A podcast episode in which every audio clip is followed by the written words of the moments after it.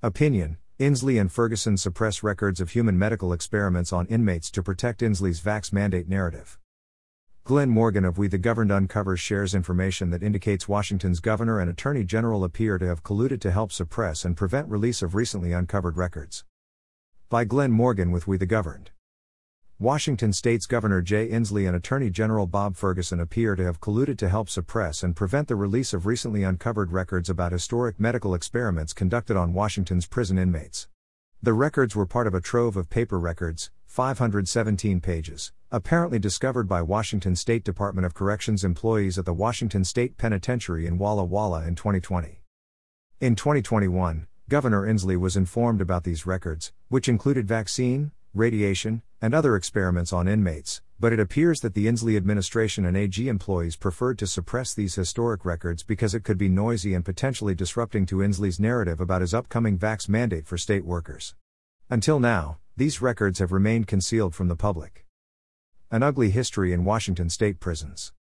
From the 1950s until the early 1970s, prison inmates were frequently used as test subjects for a variety of medical experiments, most of which would be considered extremely unethical and probably shocking today.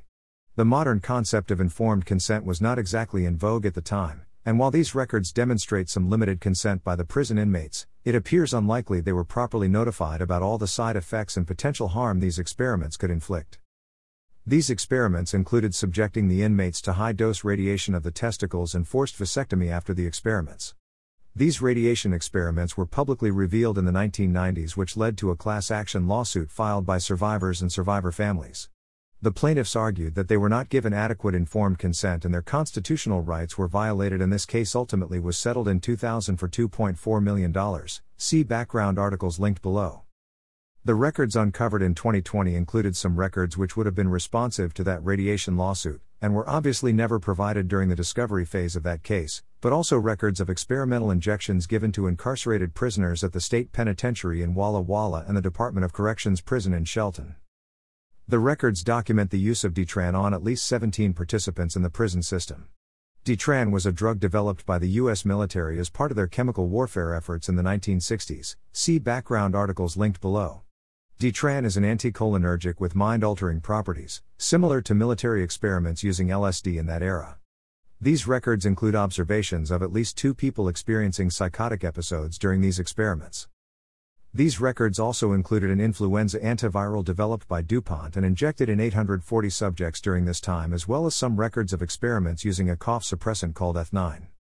I have also received a variety of heavily redacted records from the AG's office and others which clearly indicate a substantial amount of communication and discussion about this uncovered collection of public records and the clear concerns about liability and related issues. These are linked below as well in five batches.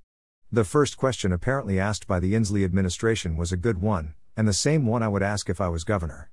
Were any of these experiments conducted during the last 10 years, during the Inslee administration?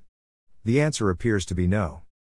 At this point, you would think that since obviously these were historic records from an earlier era and from administrations long since past, most people involved are not even alive anymore, the Inslee and Ferguson administrations would just go public with these records.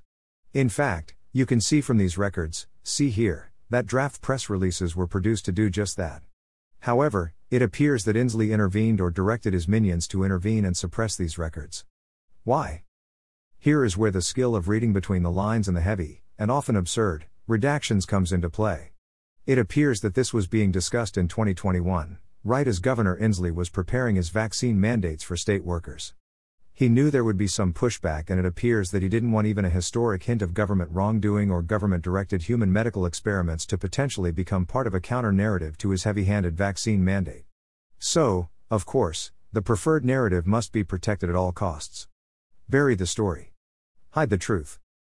Would the timely release of these records in 2021 or even 2020 when they were first discovered really have changed the narrative that much? It seems unlikely, but who can really know or quantify the internal drama, special interests involved, or the general arrogance of a governor enjoying his endless and unchecked emergency powers? By that time last year, the legislature had been essentially neutered, sent home to Zoom, and converted into a shell of itself. The public had been fenced off from access to the Capitol campus. Remember my come commit an act of free speech and get arrested event last year?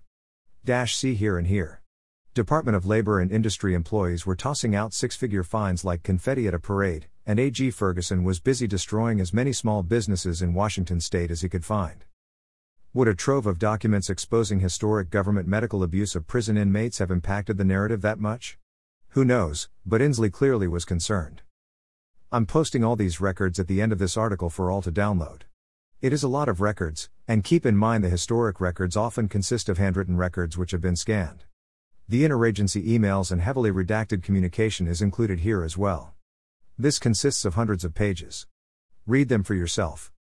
There are sure to be gems to uncover for those who appreciate this information. The questions we should start to ask.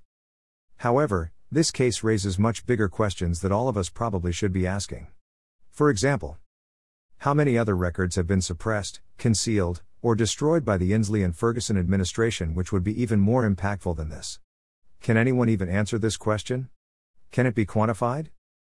Do the Inslee or Ferguson administrations have any ethical boundaries when it comes to destroying embarrassing public records which might really reflect poorly on the state? Are they also willing to conceal records that embarrass the political leadership? And finally, what else are these guys trying to hide from us? Glen Morgan is the executive director and founder of We the Governed.